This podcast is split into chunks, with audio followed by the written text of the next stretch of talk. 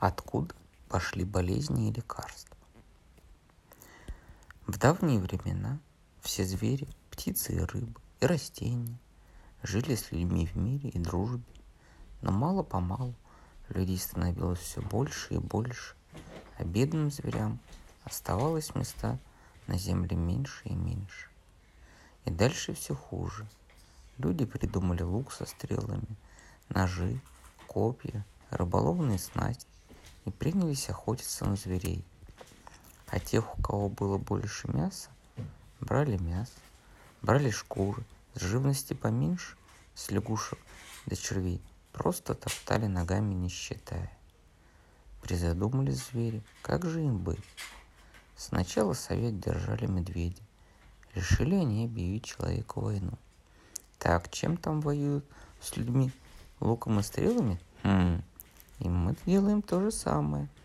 Изготовили медведи лук со стрелами, попробовали натянуть лук, да запутались в тетиве когтями. Может, когти обрезать? Предложил кто-то. Но медвежий вождь не согласился. Длинные когти нужны, чтобы лазать по деревьям и копать коренья. Без когтей мы умрем с голоду. Не, не годится нам человеческое оружие. Ничего не решили медведи и побрели в чащу.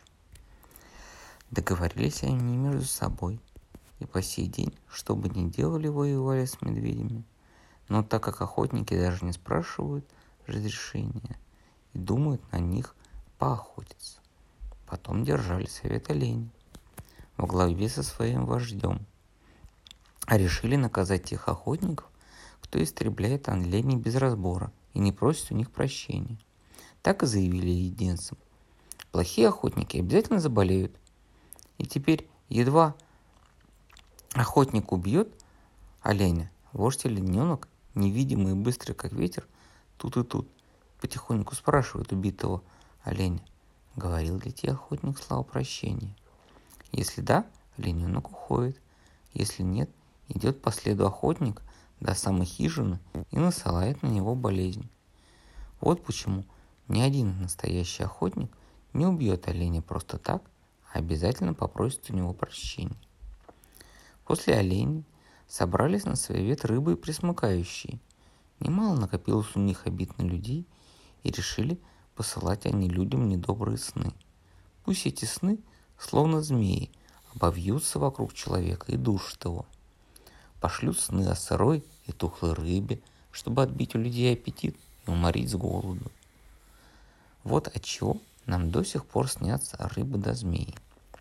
Наконец, собрали совет свой птицы, насекомые, мелкие зверьки, и вождем избрали гусеницу. Первый дали слово лягушке. «Если не остановить человека, — заквакала она, — он нас всех со света живет. Глядите, как он отделал меня. А все из-за того, что я, видите ли, некрасивый на вид. Да от его битья у меня вся спина в синяках. И лягушка показала всем пятнышки на шкурке. Потом выступила маленькая птичка. Виноват, виноват человек. Он сажает птичек на вертел и жарит.